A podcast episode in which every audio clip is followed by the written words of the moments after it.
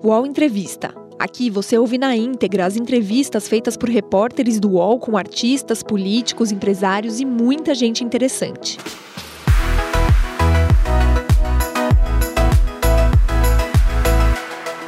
Olá, bom dia, 10 horas, 8 minutos. Seja muito bem-vinda, seja bem-vindo ao nosso programa. Esse aqui é o UOL Entrevista.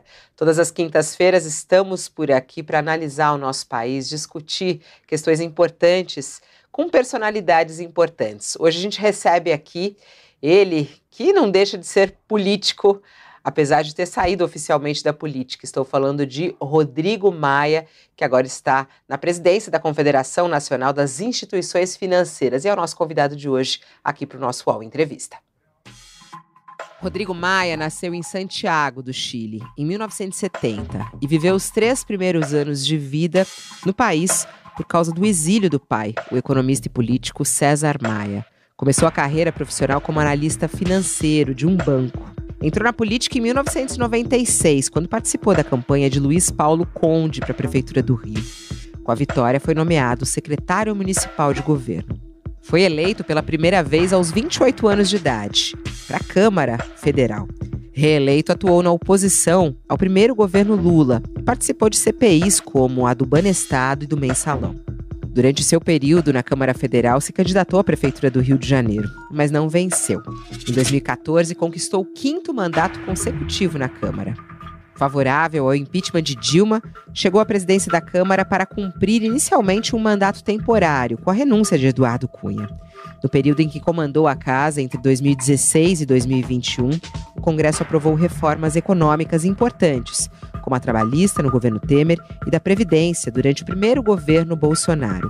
Após desentendimentos com a CM Neto, foi expulso do Democratas, pediu licença da Câmara dos Deputados e foi para São Paulo trabalhar com João Dória, do PSDB, partido que ele se filiou recentemente. Neste ano, assumiu a presidência da Confederação Nacional das Instituições Financeiras e tem atuado por defender os interesses dos bancos com o poder.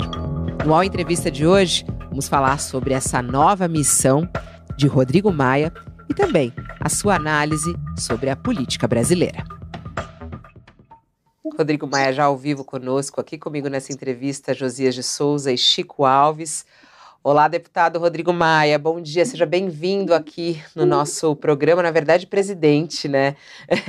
É, Rodrigo Maia ao vivo conosco. Bom dia, seja bem-vindo. Bom dia, obrigado pelo convite. Bom dia a todos. Olá, Chico, bom dia para você. Bom dia, Fabiola, bom dia, Josias, bom dia, Rodrigo Maia e a todos que estão nos assistindo. Olá, Josias, bom dia. Bom dia, Fabiola, bom dia ao nosso convidado, o Chico, a quem nos acompanha. Vamos lá, vai ser uma boa conversa. Vai ser uma boa conversa. Aliás, quem quiser mandar perguntas e também comentários pode participar do chat que está aberto aqui é, na transmissão do YouTube enquanto nós estamos ao vivo.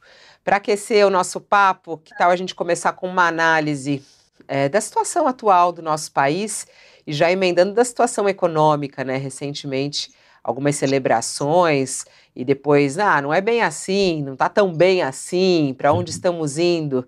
Qual é a sua análise atual desses seis primeiros meses de governo Lula e como estamos na economia brasileira, Rodrigo Maia? Olha, é, a gente via um governo no início muito né, com muito atrito no governo. Acho que as mensagens do presidente, principalmente, estavam gerando muito atrito no primeiro momento, a, a expectativa naquele início de governo de uma de um ambiente um pouco mais, vamos dizer, um pouco mais civilizado, ou muito mais civilizado, está muito mais civilizado, claro. É, era grande, muito atrito em relação à taxa de juros, a uma agenda econômica que olhava muito o que, o que se passou no, no governo Dilma, eu acho algumas agendas parecidas. É, a projeção de queda da, da inflação, é, da taxa de juros, foi revertida. Depois, eu acho que o ambiente político melhorou e, e acho que nos últimos meses, eu acho que as ações tanto do presidente quanto do seu ministro da Fazenda, é, elas geraram né, uma uma melhoria no ambiente. Eu acho que a, as pautas colocadas, principalmente a reforma é, da tributação, eu acho que tem é, colaborado muito. Acho que a inflação aí dá sinais né, de, de uma queda e, e acho que essa expectativa de, de, de, queda de expectativa não, queda de juros futuros já já aconteceu, né, os juros futuros eles já caíram é, bastante, eu acho que eles já estão no patamar de 10%, é, o que já impacta positivamente é, o endividamento das grandes empresas, do setor privado, das pessoas jurídicas, e é claro que a Selic caindo a partir de agosto, nós vamos ter um ambiente melhor também para as, para as pessoas físicas. Tem todo esse ambiente de conflito com o Congresso, que esse é o que me preocupa mais.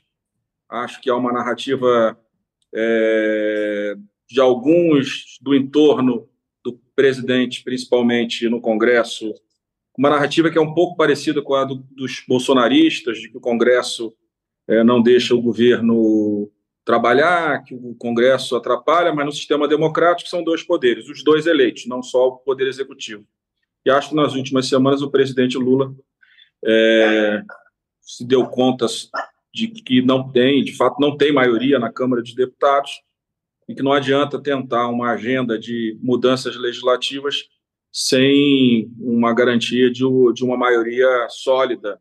Eu acredito que ele esteja montando aí é, nas próximas semanas. Então, eu acho que é um pouco isso. Eu acho que na economia né, os, os números são positivos. O grande desafio do governo na economia vai ser cumprir o arcabouço a partir de 24. A gente viu nas últimas 48 horas uma certa inquietação da equipe econômica com os números que o Tesouro divulgou sobre a necessidade de recursos né, é, para o próximo ano. E aí começou a misturar um pouco a reforma dos impostos indiretos, dos impostos de consumo, com o imposto de renda, que eu acho que é perigoso, é ruim. É, mas eu acho que esse é o grande desafio do governo daqui aos próximos seis meses, é, dar solidez ao arcabouço, que já tem as despesas pré-contratadas. Né? As despesas já estão pré-contratadas e com aumento real de despesa em alguns itens.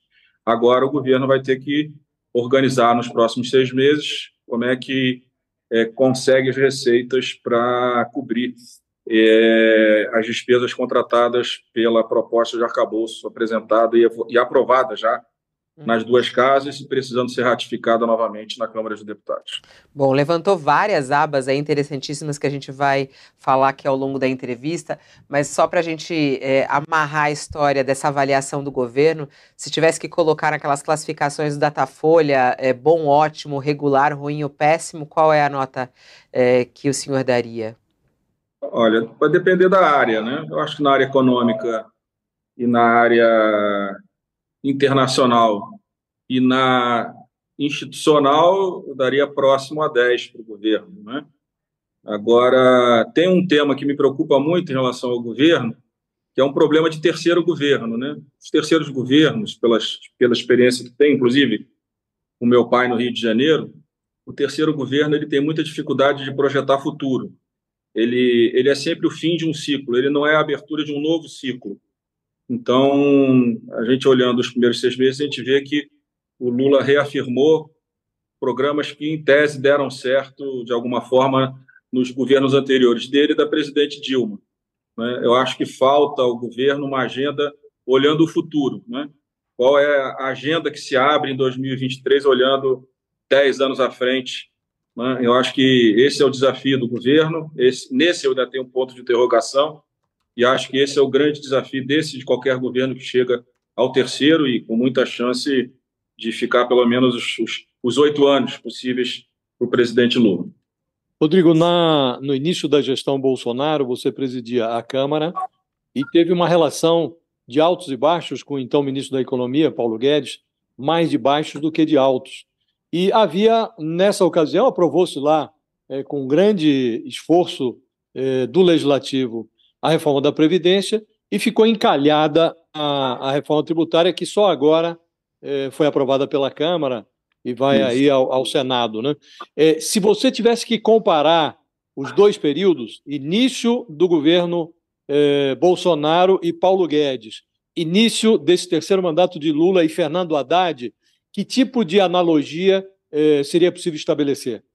Ô, Josias, os primeiros seis meses do governo com Paulo Guedes não foram de conflitos, né? É, os conflitos vieram depois, depois da aprovação da Previdência, né? Como o Paulo Guedes, no final do relatório da Previdência, ficou contra, então concentrou toda, vamos dizer, toda a vitória da Previdência ficou concentrada na presidência da Câmara e no Parlamento, nos deputados e deputadas que votaram a favor da reforma. Tanto que no segundo turno ele aparece lá sem me avisar no plenário, para tirar foto, me apontando, esse é o cara.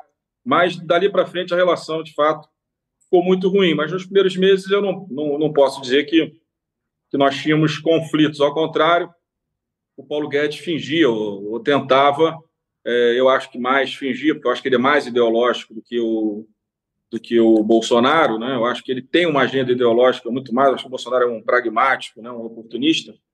É, eu acho que ele tentava ser o elo, porque com o governo, com o Bolsonaro, com o Onyx, que era, o Onyx era confuso na articulação política, de alguma forma a única ilha que nós tínhamos naquele primeiro momento era, era o Paulo Guedes. Mas olhando, eu acho que dá a impressão que o Haddad é, nessa articulação tem mais apetite e tem mais competência do que o Paulo Guedes, porque não tem a, a arrogância do Paulo Guedes de achar que sabe tudo, que pode tudo e que, no fundo, nós éramos instrumento dele. O conflito dele comigo foi a partir do momento que ele viu que a Câmara não seria instrumento do Ministério da Economia, seria um parceiro em pautas relevantes, como, como Previdência, depois saneamento, que também foi a Câmara que organizou esse texto, com, que vem trazendo bons resultados para o investimento privado no saneamento.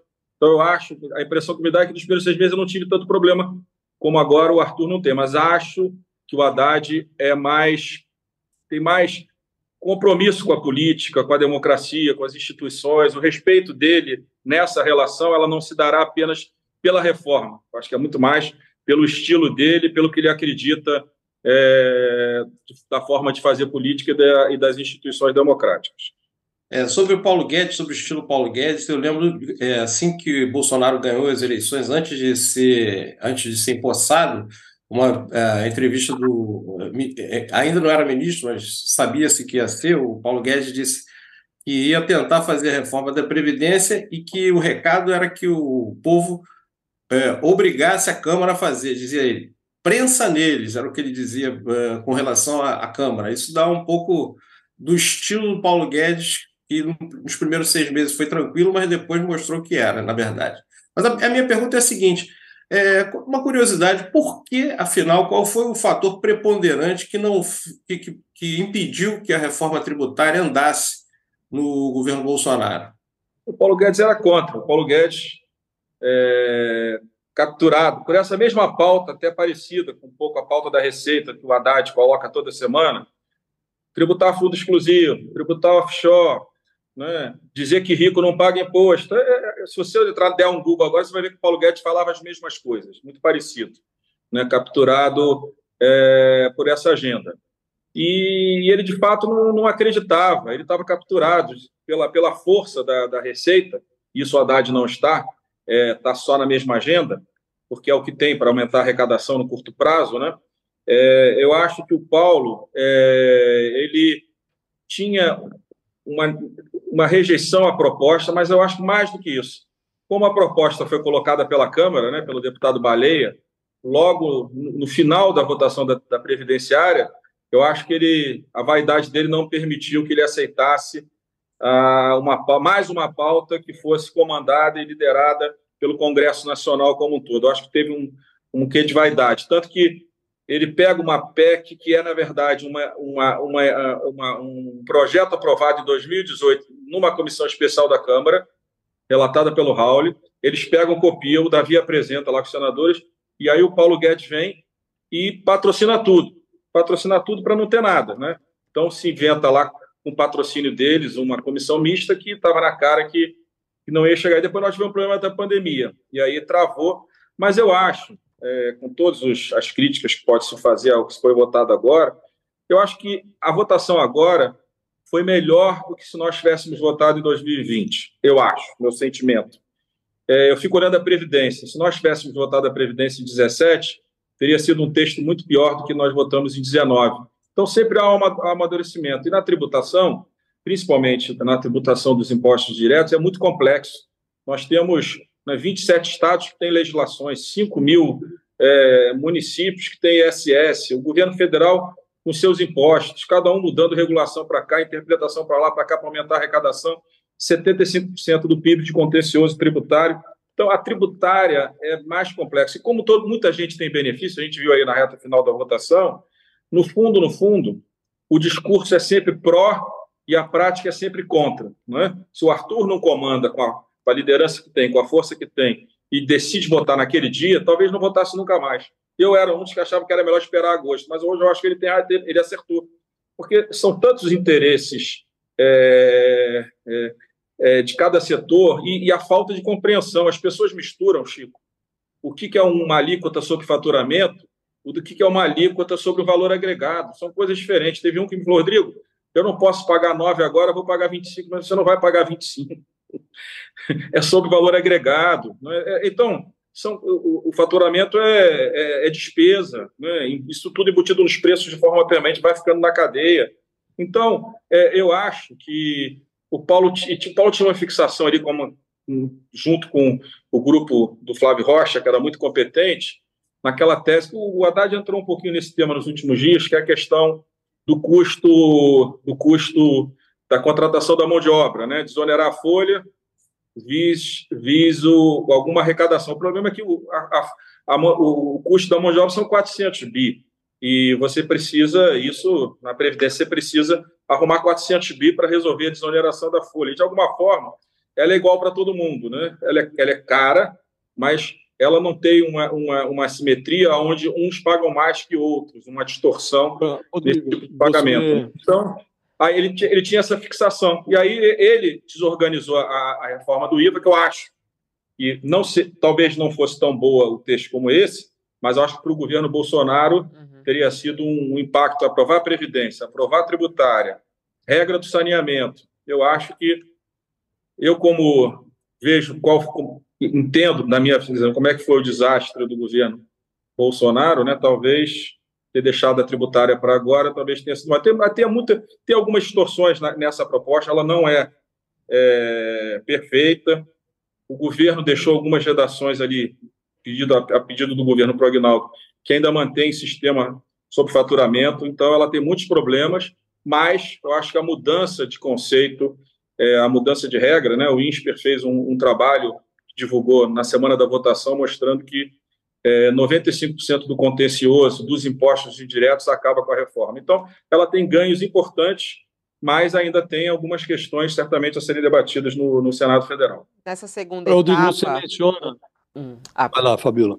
Não, eu queria falar da segunda etapa, né, que foi dita por Fernando Haddad, o ministro da Fazenda. O, o próprio Rodrigo Maia já citou agora aqui, e ele quer focar nos mais ricos, né? Em entrevista recente a Mônica Bergamo, ele disse que o Brasil é truculento, que o rico paga uh, nessa maneira, né, de o rico pagar mais impostos que o pobre. E ele diz que quer focar isso, mexer em renda e patrimônio. É, ele sabe que isso não será fácil, mas essa é uma missão, segundo Fernando Haddad. Ele diz que é, o país que tem tanta desigualdade não pode isentar do imposto de renda 1% é, do mais rico da população brasileira. Você concorda com o Haddad? Tem que mexer nisso? Como é que a Haddad vai mexer nisso? Vai conseguir passar por isso no Congresso? Olha, é, eu, eu, discordo um pouco do ministro Haddad na, na discussão do reto, e, e, até um discurso um pouco parecido com a do Paulo. Tá? O Paulo Guedes faz, falou a mesma coisa quando introduziu o debate do imposto de renda. Você pode discutir que é, não tributar dividendos é, estimula, é, estimula o não reinvestimento alguns economistas vão nessa tese, outros vão em outra tese. Acho que não. Que mesmo não, mesmo você não tributando dividendos da pessoa jurídica, acaba que o recurso ou vai ser reinvestido no mesmo negócio ou vai ser reinvestido em outro. Né? Então, tem uma, diferença dos economistas de esquerda e de direita. Essa tese que os mais ricos não pagam impostos, é, existem distorções. Tem setores na economia que não que pagam poucos impostos em relação à sua participação no PIB. Isso é verdade. Tem regimes simplificados, como o Simples, e o lucro presumido, que muita gente paga pouco imposto, com renda alta, né? é, nos dois regimes simplificados, que eu acho que tem pouco voto para mexer. Essa tese de que o rico não paga imposto ela, ela não é verdadeira, do meu ponto de vista. Você pode dizer, você pode ter uma alíquota progressiva maior, em vez de 27, ter uma alíquota de 35. É uma decisão política e é uma decisão é, de tributar, né, claro, de forma progressiva, mais os ricos do que os pobres. Mas o dono da empresa não é uma máquina, né? Você é um acionista. Né? Quem, é, quem é dono de, de ação de um banco paga até mais de 34 de imposto. Né? Então, essa tese que a pessoa física é, do rico não paga imposto, claro, está lá na receita. Agora, quem pagou 34% de uma empresa é um investidor, que muitas vezes são grandes investidores, pessoas que representam 1%. Eu não gosto desse debate de rico contra pobre. O Brasil, de fato, é um Estado que reduz pouco a desigualdade. O BID tem um bom documento que me apresentou aqui em 19, um livro muito bom sobre despesas na América Latina, sobre qualidade de gasto público, que mostra que impostos diretos mais transferências na América Latina, inclusive no Brasil, só reduzem desigualdade em 4%. É, e no caso e no caso da OCDE em, 30, em 30, 44%. Então nós temos um problema. Então nós vamos resolver como? Melhorando a progressividade, acabando com os benefícios tributários né, dos impostos é, no Brasil, né, é, aumentando a progressividade do imposto, mas eu não acho que é afastando o investidor, porque na hora que você vai para cima do, do investimento, né, o Paulo Guedes lá atrás queria tributar os fundos imobiliários, né, que tem um incentivo. Né, a, nossa, a minha tese é que era melhor dar o mesmo incentivo para todo tipo de investimento na, em qualquer, em qualquer fundo de qualquer setor da economia, para que seja uma coisa igual, para não, não ter uma distorção.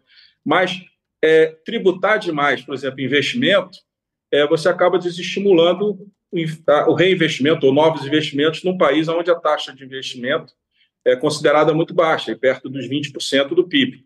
Então, eu, eu, eu acho que resolver, né, como é que resolve o simples, onde nos últimos, desde 2006, né, quase é, 20 anos, está se dizendo que o, o, Simples é a locomotiva do Brasil. A gente sabe que o Simples, a pequena empresa, tem seu papel, a sua importância, mas são as grandes empresas elas que vão alavancar o investimento de qualquer é, economia. Então, eu acho que tem que tomar muito cuidado nesse debate. Eu acho que essa tese que rico não paga imposto, eu acho que ela, ela não é correta, não paga talvez na física, mas paga na jurídica. Talvez você é, estimular a separação da pessoa jurídica com a pessoa física. Eu lembro quando o Trump fez isso, reduziu a, a pessoa jurídica. Eu criei um grupo de trabalho na Câmara, época era da minha presidência, né, com, com a própria PI, com Marcos Lisboa, com Isaías Coelho, com a Vanessa, é, onde a gente começou a discutir esse tema lá atrás sobre como melhorar é, o, o imposto de renda. Mas eu acho que você pode melhorar sem criar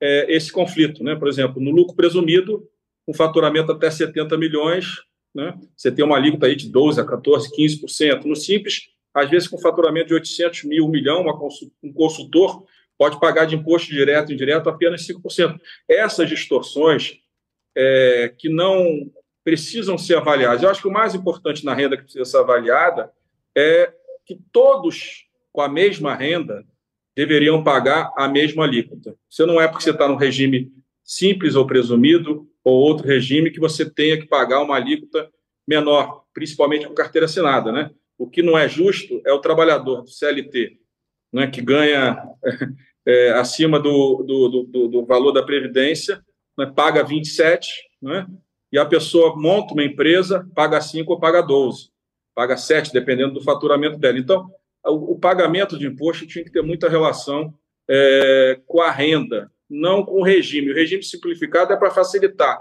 não é para gerar distorções entre aqueles que pagam imposto no Brasil. Agora, Rodrigo, você não gosta do debate, mas é, esse, essa proposta aprovada ela tem tanta excepcionalidade que pode resultar, o IPEA estava levantando esse número aí outro dia, pode resultar na alíquota mais cara de IVA é, do Isso. mundo, né? E no não, jogo de esconde-esconde do contribuinte com a Receita, evidentemente o rico tem mais possibilidade de se esconder do que o pobre. Né? O, o Haddad menciona, é, talvez não seja relevante do ponto de vista da arrecadação, mas ele menciona um exemplo que é real. É, o jeito que ganha R$ 2.640, é, esse paga 27% ali, não tem como fugir do, do, do fisco. Esse não, e, né? E uma pessoa, é, uma pessoa paga que menos, né? do... paga, paga, paga, menos, né? 27 é, alíquota é menor, mais alta. É. É. E o que ganha 2 milhões e 640, esse pode se esconder num, num fundo offshore. E esse debate, inclusive, o Paulo Guedes chegou a botar numa proposta dele a tributação claro. de fundos offshore. Depois teve um acordo lá na Câmara, isso sumiu. Mas na frente descobriu-se que o próprio Paulo Guedes tinha lá 50 milhões de reais, o equivalente a isso, guardados numa, numa offshore nas Ilhas Virgens Britânicas. É, então, há realmente nichos de proteção que podem é, é, ser eliminados, não? Esse, esse debate que você coloca de rico contra pobre, ele também não é útil? Não é hora da gente botar, é, iluminar esses porões e trazer tudo, tudo que é excepcional, de excepcional, é, à tona? Não, não, eu não. Nós estamos discutindo. É, primeiro, você falou primeiro de imposto sobre consumo, é uma coisa, que é um debate. Muitas pessoas criticam que o Brasil tributa mais consumo que a renda, porque o Brasil é pobre, né? acaba prejudicando aí sim né, os, os mais pobres, porque os mais pobres proporcionalmente acabam pagando mais imposto, proporcionalmente. Na discussão do, do, do imposto de renda, Josias, é óbvio, você pode ter uma alíquota progressiva, você pode, é, por exemplo, se você tributar é, dividendos, né, se você cobrar dividendos do simples do lucro presumido, você equilibra muito né, a, a, a, a alíquota paga por quem está nesses regimes comparado com quem está na CLT, como o ministro Haddad fez a comparação. Essa é, é uma questão é, fundamental. Na questão dos fundos, a, a, a, avaliação que precisa ser feita é o que, até onde você pode ir para que você não desestimule o investidor estar no Brasil, né? Porque você sabe que é, investidor pode ir para o Uruguai, pode ir para Portugal. Então, no limite, aonde você tem regras distorcidas, aonde o Brasil está pagando menos imposto, um investidor no Brasil, do que pagaria no outro país, você ajustar isso, não estou discutindo isso, eu acho que é correto, tanto que eu estou defendendo aqui uma alíquota, uma alíquota progressiva maior. O que eu não acho correto é dizer que quem é rico no Brasil não paga imposto. Não é verdade. O dono da empresa é um investidor, que basicamente, principalmente os controladores, não estou dizendo acionista minoritário, que tem poucas ações, mas o grande investidor, o controlador de uma empresa, ele está pagando imposto sim. O que você pode querer discutir é o seguinte: é melhor separar o que o Everardo fez lá atrás no governo Fernando Henrique e tributar uma parte na pessoa jurídica e uma parte é, na, distribuição, na distribuição dos dividendos. Essa é uma decisão de reorganização do modelo. O, o que eu acho é que as nossas decisões elas precisam estar baseadas em decisões racionais, onde você não desestimule o investidor a estar ou ficar no Brasil. Não estou discutindo, eu acho que tem muitas distorções que precisam ser resolvidas, eu não, não tenho dúvida nenhuma disso. Não é? Como eu disse aqui, você melhorar a progressividade, que é uma agenda do PT histórica na renda, é uma decisão que eu acho que é correta. Agora, acho que a gente tem que ter força, porque uma pessoa que fatura, às vezes, 50 milhões, pagar 15% de imposto, talvez não seja o caminho correto. Então, a gente está olhando uma coisa que é mais visível e esquecendo é, de outras distorções que existem. No, no, no modelo do IVA, hoje, é, Josias, eu acho que a alíquota, não é que a alíquota será alta, a alíquota já é alta. Nós já pagamos uma alíquota próxima a 28 no Brasil. É que a gente não vê. Né? O serviço que você contrata, né? o bem que você consome, ele vem na cadeia com, com, com despesas, né, com impostos cumulativos que a gente não enxerga, e está tudo no preço final. Quando você vai lá na ponta é, comprar um, uma mercadoria, você não está vendo, porque na nota fiscal não vem. Agora, na hora que você organizar o sistema, o, o, o IVA, aí você vai ter clareza, porque toda a cadeia vai fazendo seu débito e crédito até chegar no consumidor final que paga que paga o imposto. Então, o Brasil hoje, infelizmente, para aqueles que querem criar um ambiente negativo, já paga 28. Agora, tem problemas na, na PEC, tem sistemas é, que ainda estão, ficaram no regime sob faturamento que está errado do meu ponto de vista, que vai continuar gerando algum tipo, um grande, uma grande cumulatividade e, e gerando aumento do preço na ponta. Ah, agora 28 de imposto, 25, 26, 27, 28, nós já pagamos. E quanto mais exceção se colocar no, no modelo, maior a alíquota. Eu acho que esse debate, ó, pela primeira vez nós estamos fazendo o debate. O Brasil tem uma alíquota onde a, a, a alíquota real hoje do Brasil, para quem consome bens e serviços, está entre 25 e 28 ou 25 e 30%. É isso que nós pagamos, achando que estamos pagando 3% de ISS no serviço contratado todos os dias no nosso dia a dia. O Entrevista volta já. Ah, a internet! Local de descobertas incríveis, de muita troca de conhecimento e de sabedoria sem fim. Política, haters, discussão, briga de fandons, as tretas. Poucas coisas ainda são capazes de fazer brilhar nossa luzinha interior. A fofoca, as celebs, as subcelebs, cultura pop, cinema, séries, TV, música, memes, os reality shows, entretenimento. E a partir de agora, os programas do canal Move são Splash. As questões mais relevantes da sociedade brasileira contemporânea, agora no YouTube. Mas Chico, tudo com cara de Splash. Música, cinema, entretenimento, celebridades. Fofoca que a gente ama, os realities. Filmes, séries, curiosidades da cultura pop. E tudo que tá bombando na internet e no mundo. Até perrengue na fazenda vai ter. Aô, Splash! E tudo isso você também pode acompanhar nas outras redes sociais de Splash. Virou trend, virou thread, virou meme, virou Splash. Agora, Rodrigo, voltando para a renda, o que você achou dessa proposta anunciada ontem pelo ministro Fernando Haddad de taxar os chamados fundos de super ricos? Olha, é, você tem que avaliar, essa é uma, uma, agenda que já vem desde o Michel Temer, da Receita lá do Michel Temer, tentaram mais duas vezes, não tiveram votos para andar é, no Congresso Nacional.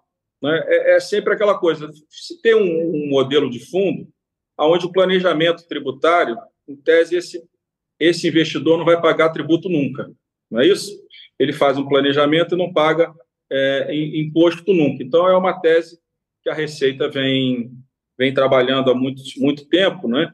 e que precisa, de fato, de uma solução. Eu, eu é, é claro que é, você fica sempre pensando, eu criei uma regra, né? e aí, eu, aí a pessoa vai, o investidor vai e fala assim, eu vou escolher o que eu vou fazer na minha vida. Ou eu vou manter meu domicílio fiscal no Brasil, ou eu vou para Portugal, ou vou para Inglaterra. Tem uma, uma carga tributária menor.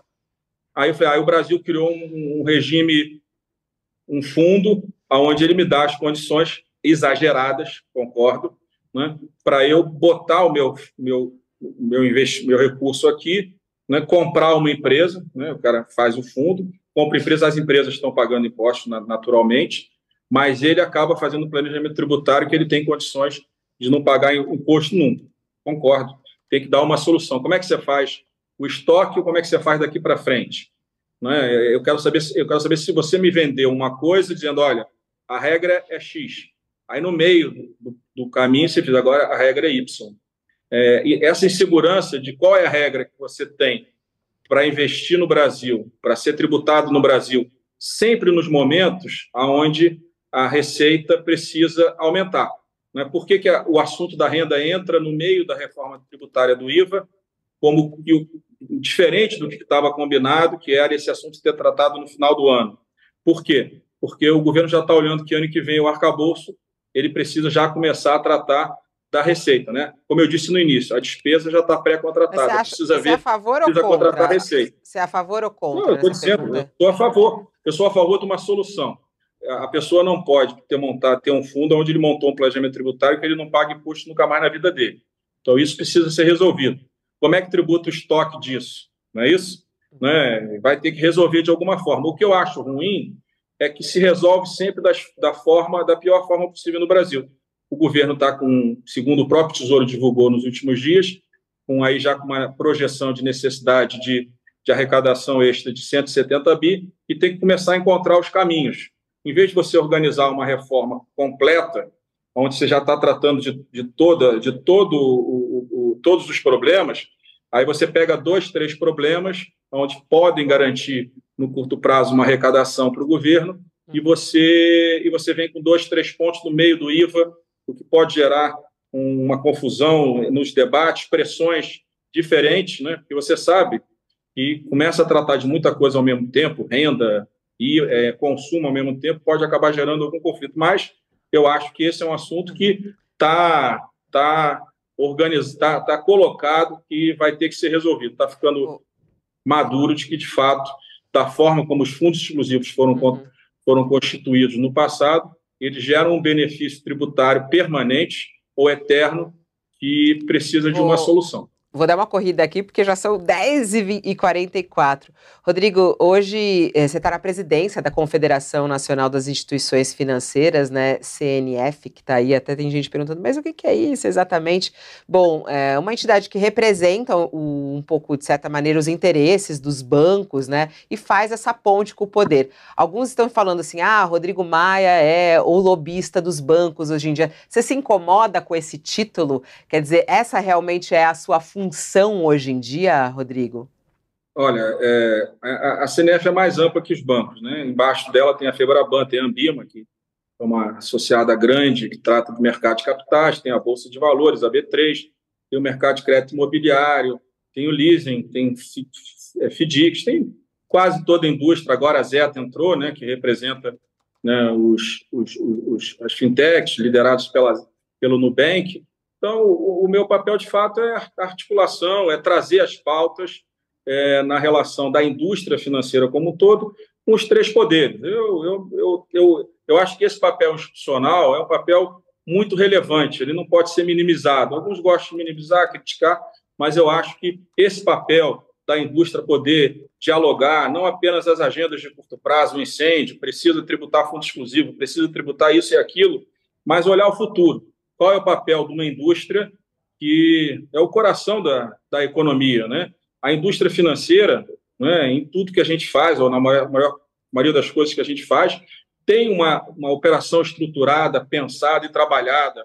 Quando você compra um imóvel, né, quando você compra um carro, qualquer produto, a poupança, a previdência complementar, está tudo nesse, nesse arcabouço aqui é, da indústria financeira. Então, eu acho que a indústria financeira ela tem um papel e acho que esse papel de representar, de pegar as pautas, de compreender. Eu trabalhei em banco lá atrás, é, entre 89 e 96, então é uma agenda que eu gosto, que eu, eu fico estimulado por aprender. Então, agora estamos discutindo temas importantes, está aí o desenrola, está a discussão do cartão de crédito, tantos debates, e trazer a discussão e trazer pautas. Né? Eu sempre digo à indústria financeira que o nosso papel não é só organizar o que está acontecendo em 23, mas é conseguir olhar pautas temas, né, é, marcos regulatórios, que a gente possa olhar daqui a 10 anos uma indústria cada vez mais transparente, mais competitiva, para que o papel dela seja cada vez mais efetivo na construção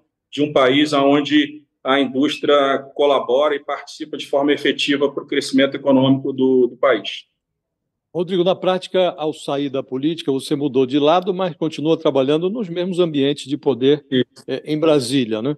O Isso. Brasil hesita muito em regulamentar essa atividade do lobby. E o que se diz, é, dentro de uma, uma visão até meio romanceada, é que é, os interesses privados são trançados em Brasília à sombra, longe dos olhos da sociedade, e há muita suspeição rondando esse ambiente. Né? O que eu queria lhe perguntar é é, em que medida você acha que precisa ser regulamentado e até que ponto essa fama do lobby de interesses trançados longe é, da, dos olhos da sociedade, ela é, é, efetiva? Sempre que tem alguma coisa em discussão no Congresso, algumas coisas travam, né? não avançam por conta de lobbies invisíveis. Né?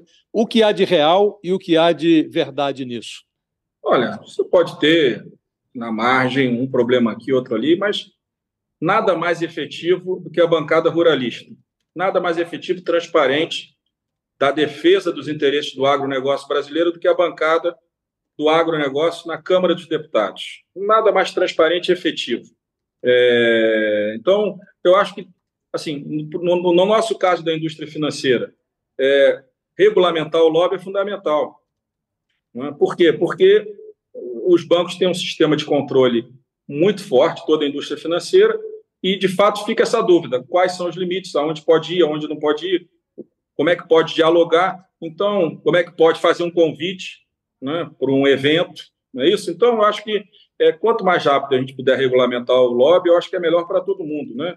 regulamentar as relações entre o setor privado e, e, as instituições públicas. Então, eu acho que é fundamental, mas eu, eu acho que avançou muito. Eu acho, por exemplo, financiamento público tirou muito da força e da pressão é, que o setor privado tinha, é, que já teve no, no Congresso Nacional no passado. Né? É, isso é bom ou ruim? Não era, talvez fosse melhor algum tipo de, de regulamentação, de doação pessoa jurídica, porque a sociedade está representada no parlamento, principalmente na Câmara, né? Todos os seus interesses, sejam do cidadão, sejam dos empresários. Então, eu acho que a, a regulamentação do lobby que já passou na Câmara, melhorar o texto que agora está no Senado e terminar a votação logo na Câmara, para que a gente possa ter regras claras, até para saber. O agora, meu limite é esse. Para ser, bem, ser bem direto, é, de tudo que você hoje é, negocia em Brasília, se acendesse a luz, é, haveria algum constrangimento? Não? Zero. Zero. Nenhum. Constrangimento nenhum. Até porque, você sabe, né, Josi? Eu fui parlamentar, fui deputado, fui presidente da Câmara e todo mundo sabe qual era a agenda que eu sempre defendi. Sempre defendi que o Brasil deveria caminhar para regras claras, marcos regulatórios, segurança jurídica para ampliar os investimentos privados. Está aí o saneamento eu acho que, do meu ponto de vista, é uma grande vitória do Brasil e da sociedade, onde o setor privado vai investir numa área muito carente. Então, quais são as negociações minha, hoje? Na minha, Uh, o Rodrigo, né? Porque é. é interessante essa pergunta que o Josias faz, né? Se acender a luz, é, é, fica tudo bem, Pode, né? Não tem nenhum tá constrangimento. Luz, aí eu pergunto, assim, tá hoje, qual é? E aí é muito, é muito bacana a forma como você até trata de uma maneira muito clara. É isso, e tá tudo certo nisso. É, qual é o, o, hoje o maior interesse dos bancos? Assim, qual é a principal negociação? Muito se fala ah, o que, que os bancos desejam, ah, porque os bancos ganham dinheiro com isso, os bancos querem aquilo, ah, os bancos bancos querem o fim do parcelamento, que é algo que acontece no nosso país. É verdade que os bancos querem isso, o fim do parcelamento aqui no país? O que, que você está negociando com o poder é, é, nos interesses dos bancos? Qual é o principal interesse dos bancos? Olha, as, as, as agendas dos bancos elas são muito claras com o governo. As agendas são públicas, né? Quando se vai ao Haddad, se vai ao Marcos Pinto, é tudo, é tudo público. Não tem, né? Quando se vai a, a, ao parlamento, é, a, a, você ver, essa agenda do cartão de crédito é uma agenda que está todo dia na imprensa e de forma distorcida. Ninguém quer acabar com o produto.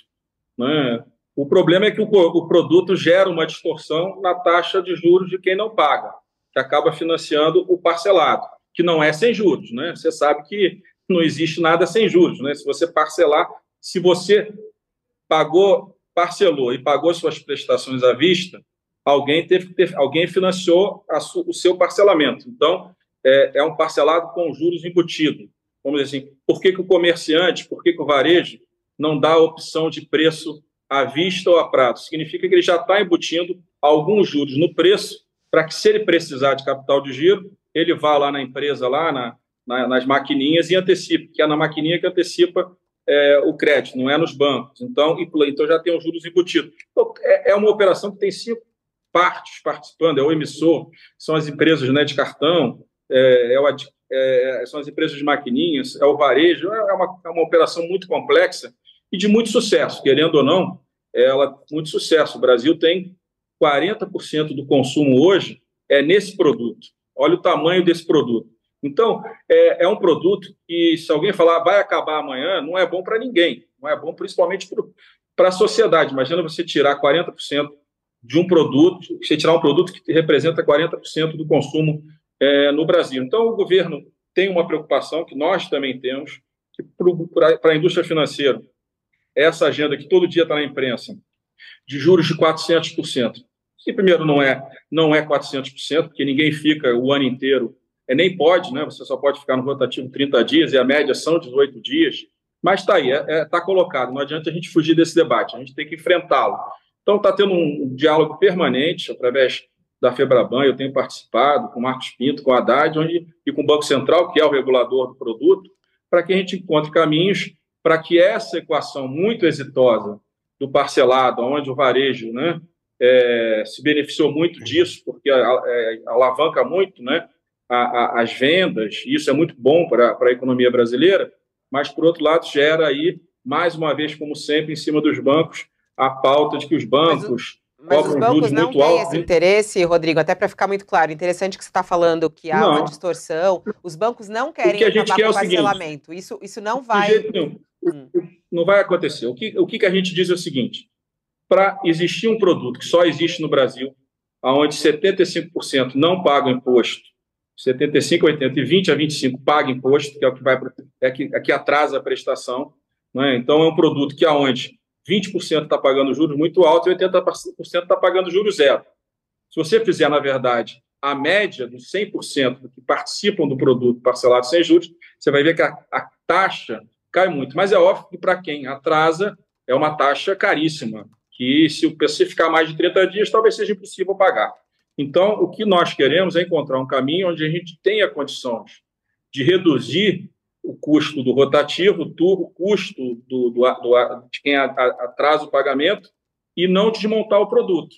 Mas isso depende de um diálogo com o governo, com o Banco Central, com o varejo, com as empresas, com as bandeiras de cartão de crédito, com os varejistas, todo mundo, todo mundo precisa participar desse dessa solução e cada um precisa ceder um pouco porque a solução ele é um produto diferente do cheque especial, que é um produto único.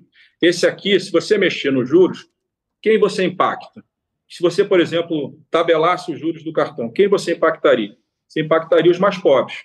Você iria tirar o crédito, o cartão dos brasileiros mais pobres. Você tiraria, você poderia tirar deles o acesso ao consumo com esse parcelado. Mas como é que você resolve o problema sem tabelar os juros? Como é que você cria algum tipo de, é, de mudança na regra aqui ou que seja nas taxas, nas tarifas cobradas pelas, pelas empresas de cartão de crédito que financiam as empresas né, das maquininhas, os próprios emissores, os bancos que são o, o, os que têm o risco do crédito, para que a gente possa manter esse produto de pé e tirar da frente essa, essa, essa taxa de juros que é péssima para o contributo do cidadão, que vai para o atraso do pagamento, e é péssima para os bancos. Para os bancos é péssimo você ter um produto onde você é o vilão, onde a inadimplência está acima de 40%, e do outro lado, um, o produto acaba financiando a possibilidade do varejo ter aí 40% do consumo brasileiro na mão dele em cima do produto, que acabou sendo, por um lado, muito exitoso, por outro lado, tendo seus problemas e precisa ter uma solução. Agora, Rodrigo. o problema todo no Brasil, só para encerrar, é que a gente precisa começar a olhar as causas dos problemas e não tentar matar na consequência. Acabar reduzir da noite para o dia os juros vai resolver o problema? Não, porque não resolveu a consequência. Então, reduzir apenas os juros é um remédio para baixar a febre, mas a infecção precisa de uma outra solução. Então, a gente precisa dar uma solução estrutural para que o parcelado com juros, porque ele é com juros, na verdade, né, o cidadão está pagando juros, é, seja mantido, porque eles representam 20% do PIB, 40% do consumo. Por outro lado, a gente possa construir uma solução aonde essa taxa é, do rotativo, do, do, do, do empréstimo para financiar o, a pessoa que não conseguiu pagar, caminhe mais próximo do, do CDC, né, no crédito direto ao consumidor pessoal, do que fique é, nessa bola de neve, onde quem entra nele às vezes tem muita dificuldade, porque a taxa, de fato, é muito alta. Rodrigo, é, é, muitos atribuem a alta lucratividade dos bancos nos últimos anos, em especial, a altíssima taxa Selic, e, hum. que está prestes a baixar, pelo que todo mundo está hum. prevendo aí, seria 0,25. É, eu vou, já fiz essa pergunta para você numa outra oportunidade, queria repetir. Como é que os bancos veem essa é, provável baixa da taxa de juros pelo Banco Central, que aí baixaria também a lucratividade dos bancos? Olha, é, os bancos não ganham dinheiro com taxa de juros alta. É, você vê, a taxa do cartão de crédito é alta, não é? Não é nos juros do cartão de crédito que os bancos ganham dinheiro, porque a inadimplência destes juros que acabam sendo muito altos é de 42%. Então, não é, não é na pessoa que acaba pegando um empréstimo até de 12 meses, que não é a taxa do rotativo, mas é uma taxa muito alta também, que os bancos ganham dinheiro, porque acaba que a inadimplência é, é brutal. Né? Eu já te disse que os bancos, na verdade, você pode dizer que, do ponto de vista nominal, eles têm uma renda, uma, um lucro alto, mas os bancos é, é, o setor que mais precisa né, de capital para garantir o seu negócio. Né? As regras do Banco Central, as regras internacionais, as regras de Basileia, são muito restritas. Então, toda vez que o banco dá um crédito, um cartão de crédito, ele precisa colocar lá um dinheiro de garantia, de capital. Então, se você olhar proporcionalmente o resultado é, pelo patrimônio dos bancos, você vai ver que os bancos não são os que têm o maior lucro no Brasil. Aí é décimo primeiro setor, décimo segundo, e também não teria nenhum problema se fosse o primeiro, mas não, não, isso não é verdade. Em relação ao capital aportado, o lucro dos bancos, né, o retorno do patrimônio dos bancos, ele não é o setor que mais ganha dinheiro é, na nossa economia, é ali no, no meio da décima do décimo setor. Mas está na hora de baixar os juros, Rodrigo? Está na hora de baixar os juros? Pode baixar Mas, já, não, nessa próxima reunião? Olha aqui, vai baixar. Eu acho vai baixar engraçado também. Faz aí uma aposta, vai baixar para quanto? Pode ser mais que 0,25? Deixa, deixa eu falar uma coisa para você. Você sabe que para o setor privado já baixou. A taxa futura. Você lembra quando, quando o Tom Bini, no governo Dilma, segurou a taxa, segurou a taxa Selic? O que, aconteceu com os juros futuros? Eles subiram porque não havia um ambiente de confiança naquele momento. Hoje há um ambiente de confiança, tanto há um ambiente de confiança que a Selic está em 13,75 e o juro futuro está em 10.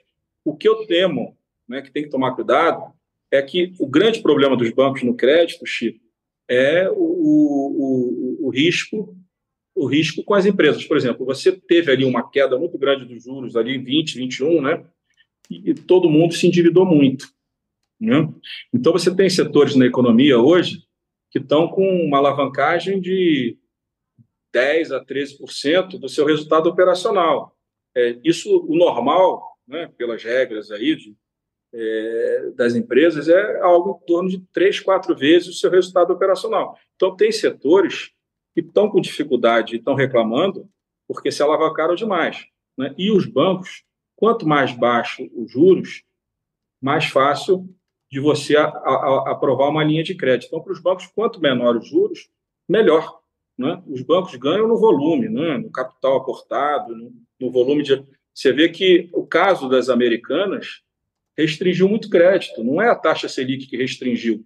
E o setor privado, estou voltando a alertar isso, o setor privado já foi beneficiado pela boa, boa gestão do ministro Haddad nos últimos meses, você já está com uma taxa de futuro de 10%, e os bancos já estão, e as empresas já estão se beneficiando. Agora, se o endividamento de algum setor está muito alto, né, em relação à sua receita operacional, certamente você vai ter é, uma informação no futuro de que o que já caiu, talvez para a pessoa jurídica não caia mais. Agora, para a pessoa física, tem razão. A, a Selic ela tem uma relação mais direta com a pessoa física do que com a pessoa jurídica. E isso vai ter um benefício. Eu acho que pode cair mais que 0,25, mas eu, eu não acho que isso seja o mais importante.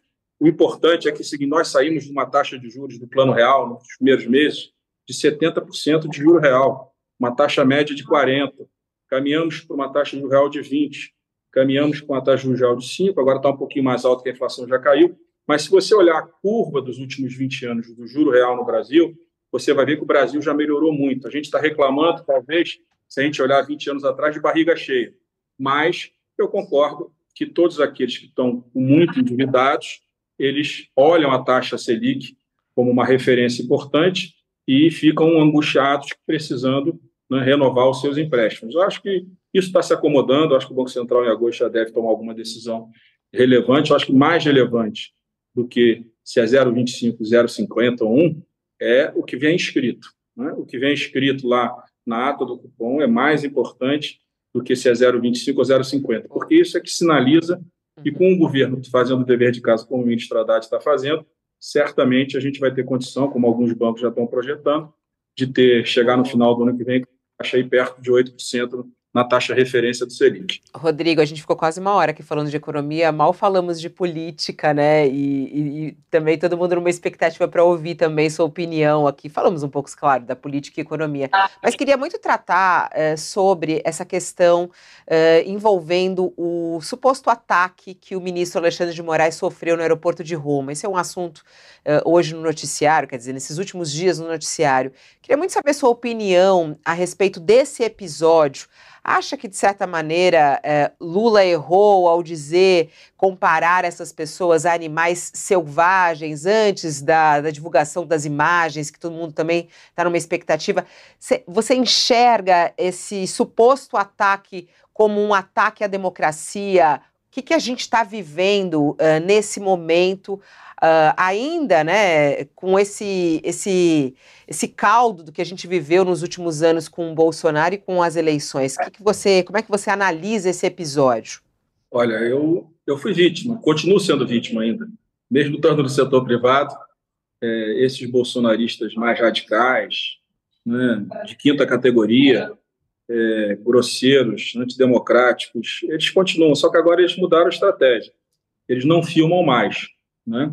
Então, eles não filmaram o ministro Alexandre. Ainda bem que ele estava no aeroporto, que as câmeras do aeroporto certamente têm essas imagens para que essas pessoas possam ser punidas, é? É, rapidamente punidas. Eu acho que essa é uma questão fundamental. Então, para quem já foi vítima e com menos intensidade continua sendo vítima, eu acho que é, o que aconteceu, que, que passou o ministro Alexandre é inaceitável, intolerável. O presidente Lula está certíssimo em, como presidente desse país, né, é, vocalizar de forma séria. Ninguém pode né, ser atacado dessa forma. E o ministro Alexandre é ministro supremo, tem toda uma proteção que um cidadão comum, né, que, é alvo, que pode ser alvo, não tem. Né, é, e mesmo assim, né, é, essas pessoas desqualificadas têm a ousadia de continuar ah, agredindo ah, as pessoas. Né? Infelizmente, foi um método usado pelo governo Bolsonaro no passado, tentando enquadrar as instituições, primeiro a Câmara dos Deputados comigo, não tiveram sucesso.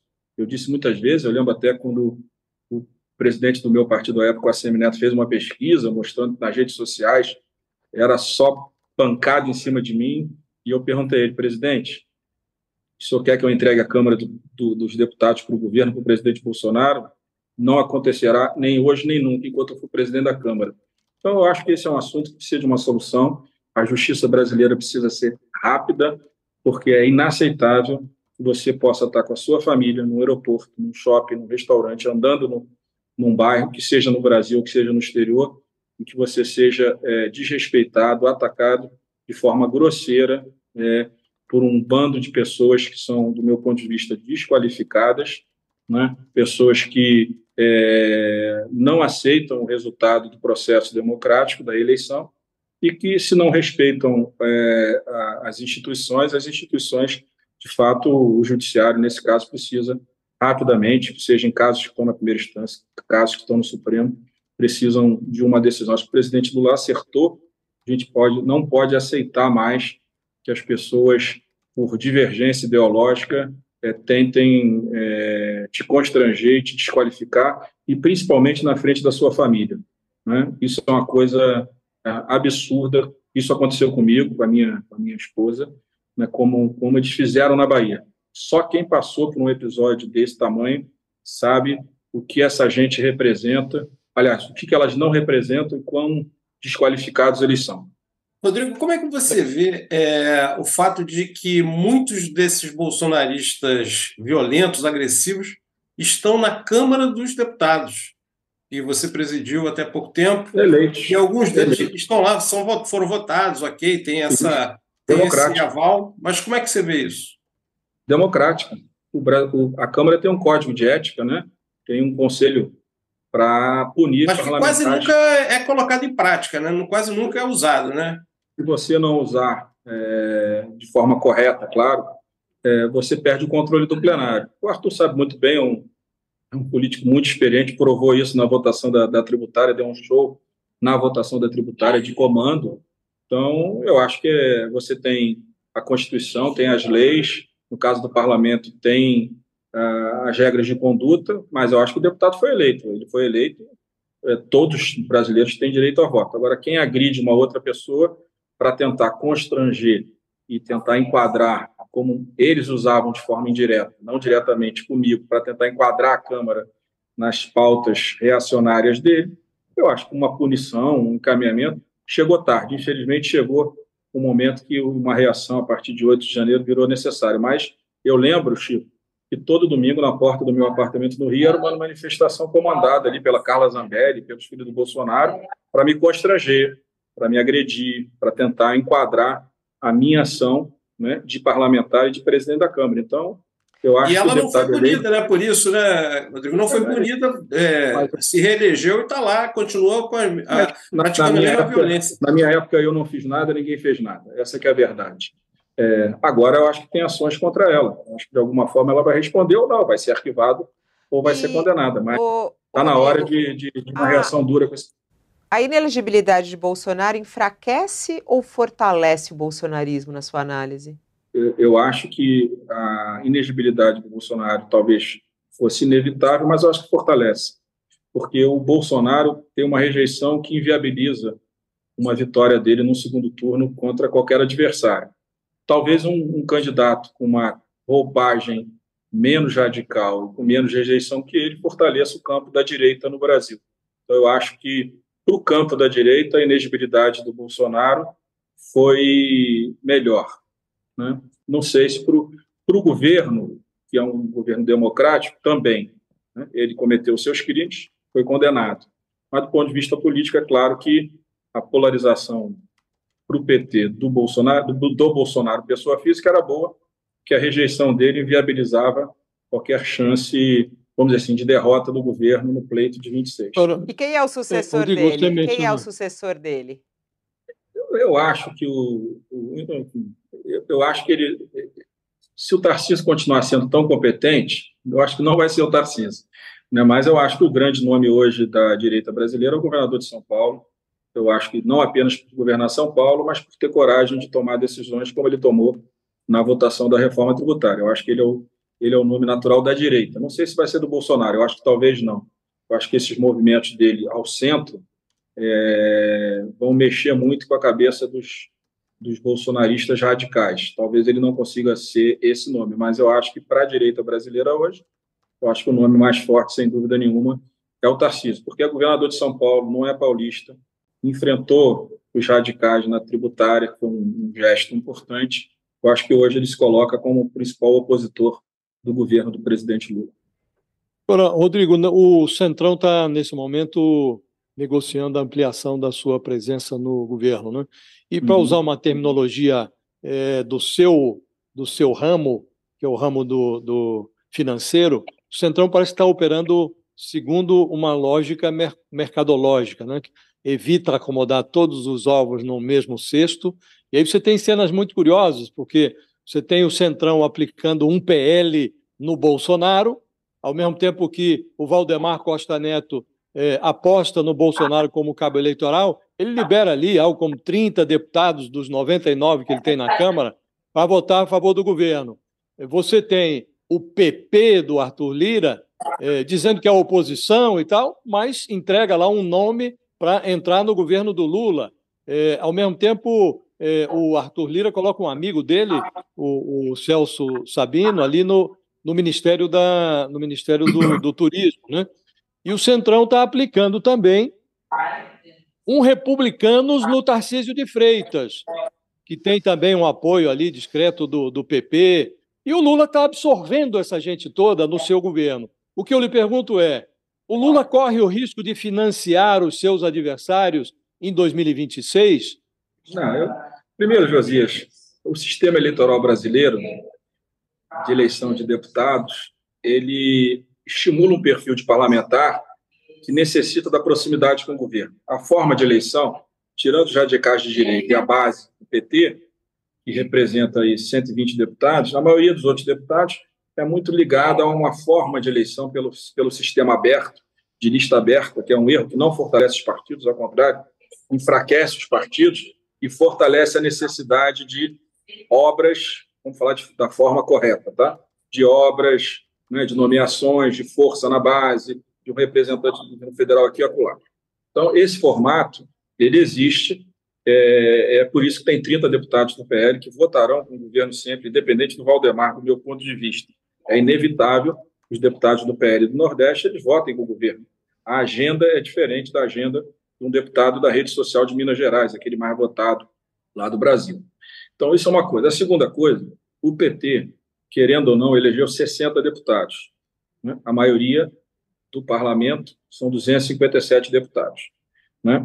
A democracia brasileira, graças a Deus, uma democracia plena, aonde você tem o poder dos eleitos entre governo e poder legislativo.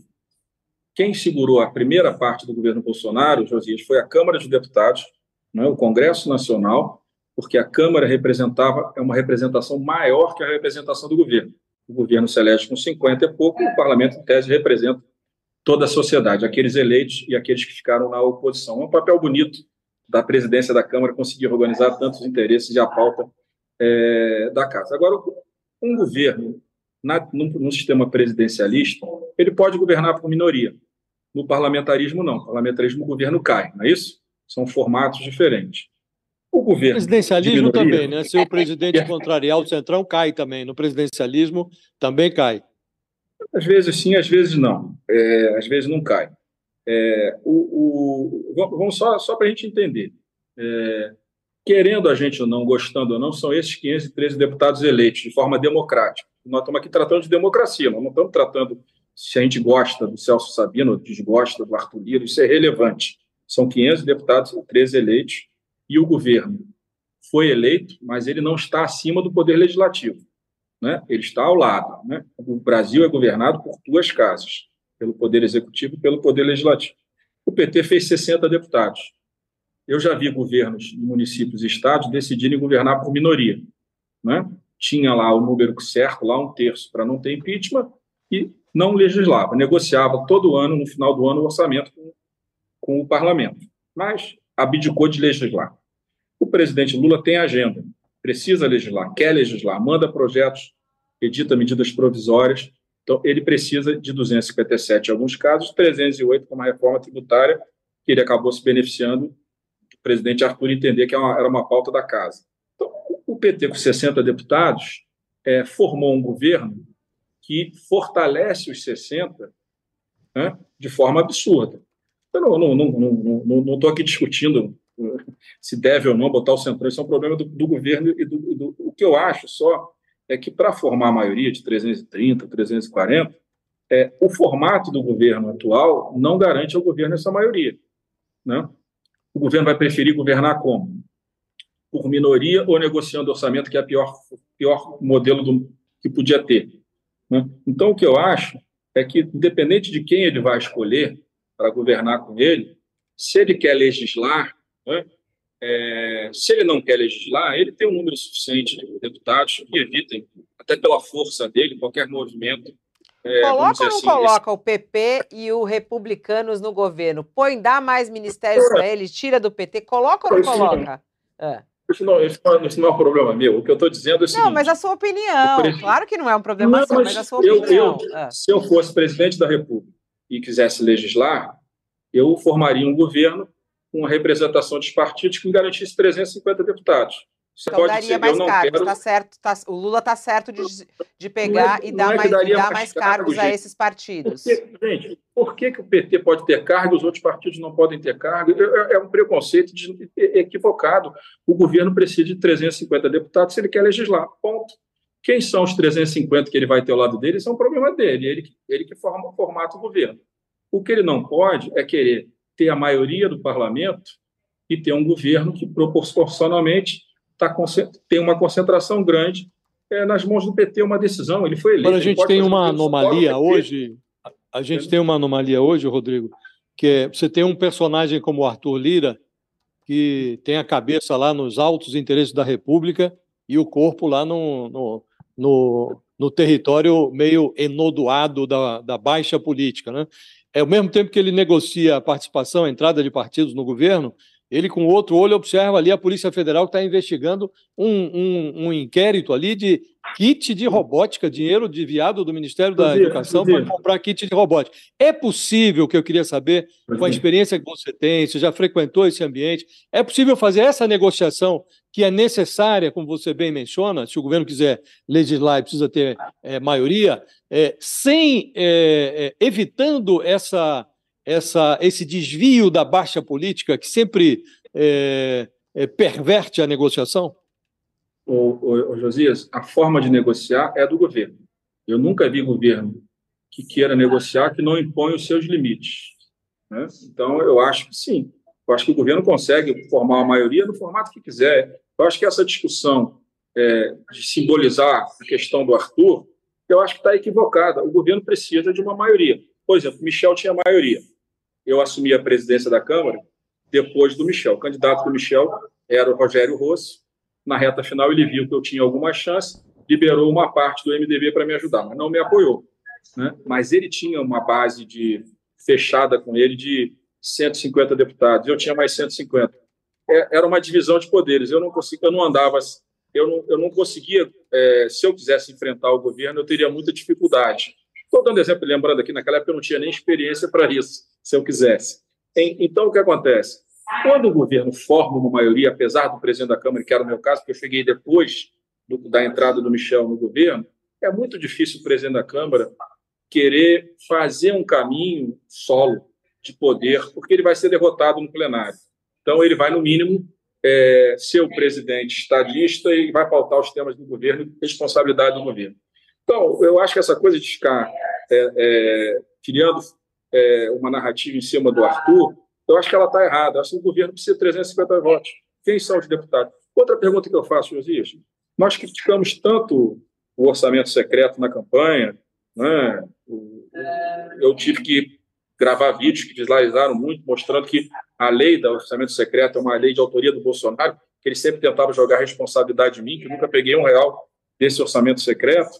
É, eu te pergunto, por que a gente não faz uma discussão séria sobre uma nova lei orçamentária no Brasil, uma nova lei de finanças públicas? Tem muitos projetos de boa qualidade que estão tramitando lentamente na Câmara e no Senado para organizar isso, entendeu? Por que, que o governo e o Congresso não caminham para isso? Então, eu acho que a gente também faz, fica no discurso fácil. Ah, o Arthur tem isso, o Arthur tem aquilo, o Joãozinho tem isso, tem aquilo, então eu não posso negociar. Não, você não precisa negociar com o Arthur, você, forma a sua base e o presidente da Câmara é de outro, é outro poder. E você negocia com ele a pauta. Se você tem uma base de 350 e o presidente da Câmara não faz parte da base, se ele não se alinhar, é, ele vai ficar isolado. E dois, o PT apoiou a reeleição do Arthur.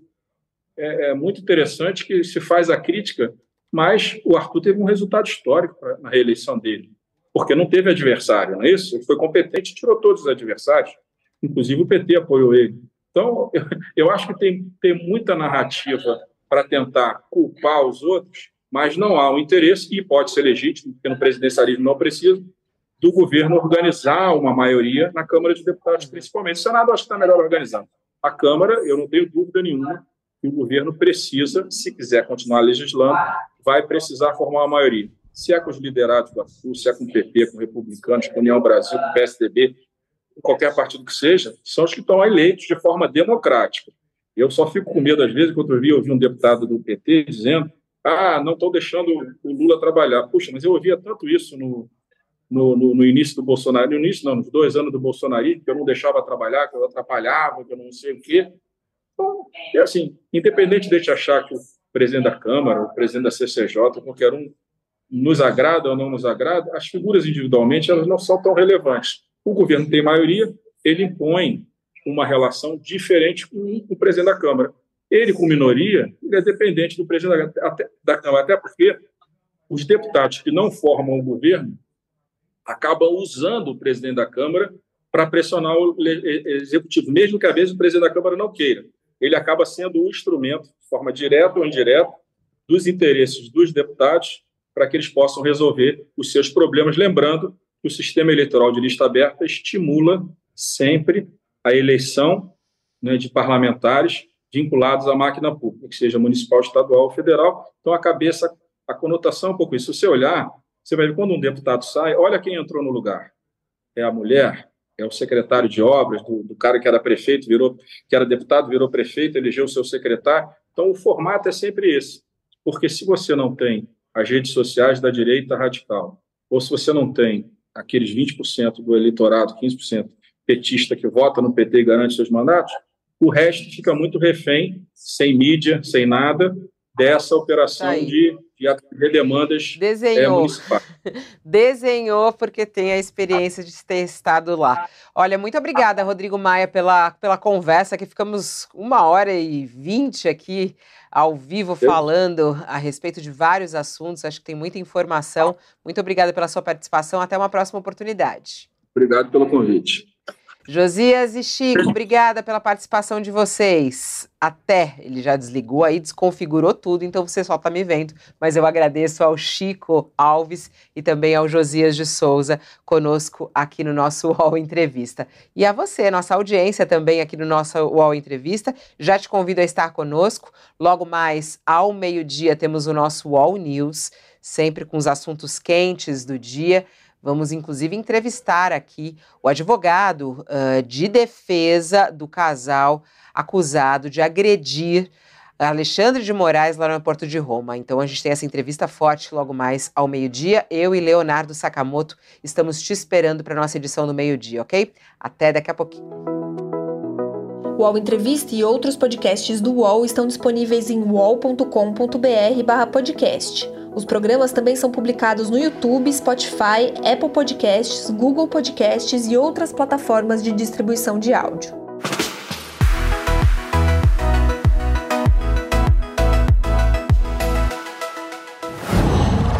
Qual?